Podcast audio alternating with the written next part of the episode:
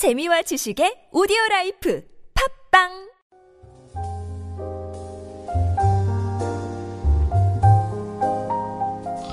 예, 사드라는 것은 이제 약을 먼저 설명하겠습니다. Terminal High Altitude Area Defense라고 그럽니다. 거기서 중요한 거는 터미널이라는 말입니다. 터미널이라는 것은 뭐 버스 터미널을 상상하시겠습니다만은 자기를 향해서 날아오는 것을 맞추는 무기를 말합니다.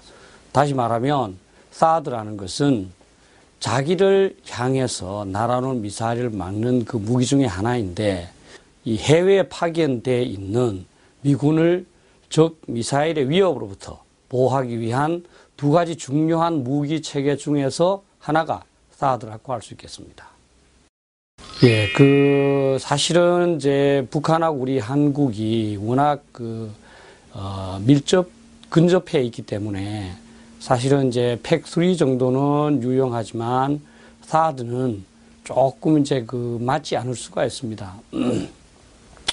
왜냐하면 북한의 스커드 미사일은 사드가 맞출 수 있는 고도보다도 더 낮게 이제 날아오기 때문에 그런데 2014년 3월에 북한이 그 1300km 사거리를 가진 노동 미사일을 이 각도를 높여서 쉽게 말하면 아주 높은 고도를 높여서 650km 줄여서 쏜 적이 있습니다.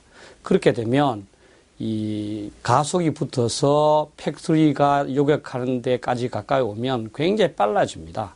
그래서 요격이 어렵습니다. 그래서 사드를 배치해서 그러할 경우에 150km 고도에서 어, 팩토리보다 먼저 요격을 하는 거죠.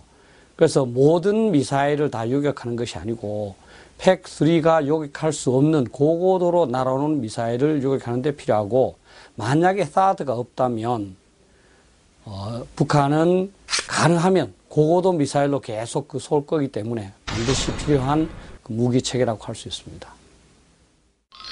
예, 사드를 반대하는 논리는 많이 나왔습니다만은 우선 이제 그 가장 중요한 중국에 대한 고려지요. 사드가 중국이 미국을 향해서 쏘는 ICBM을 요격한다든지 또 사드의 레이더가 그 중국의 군사 활동을 다 뭐 본다든지 하는 건데요.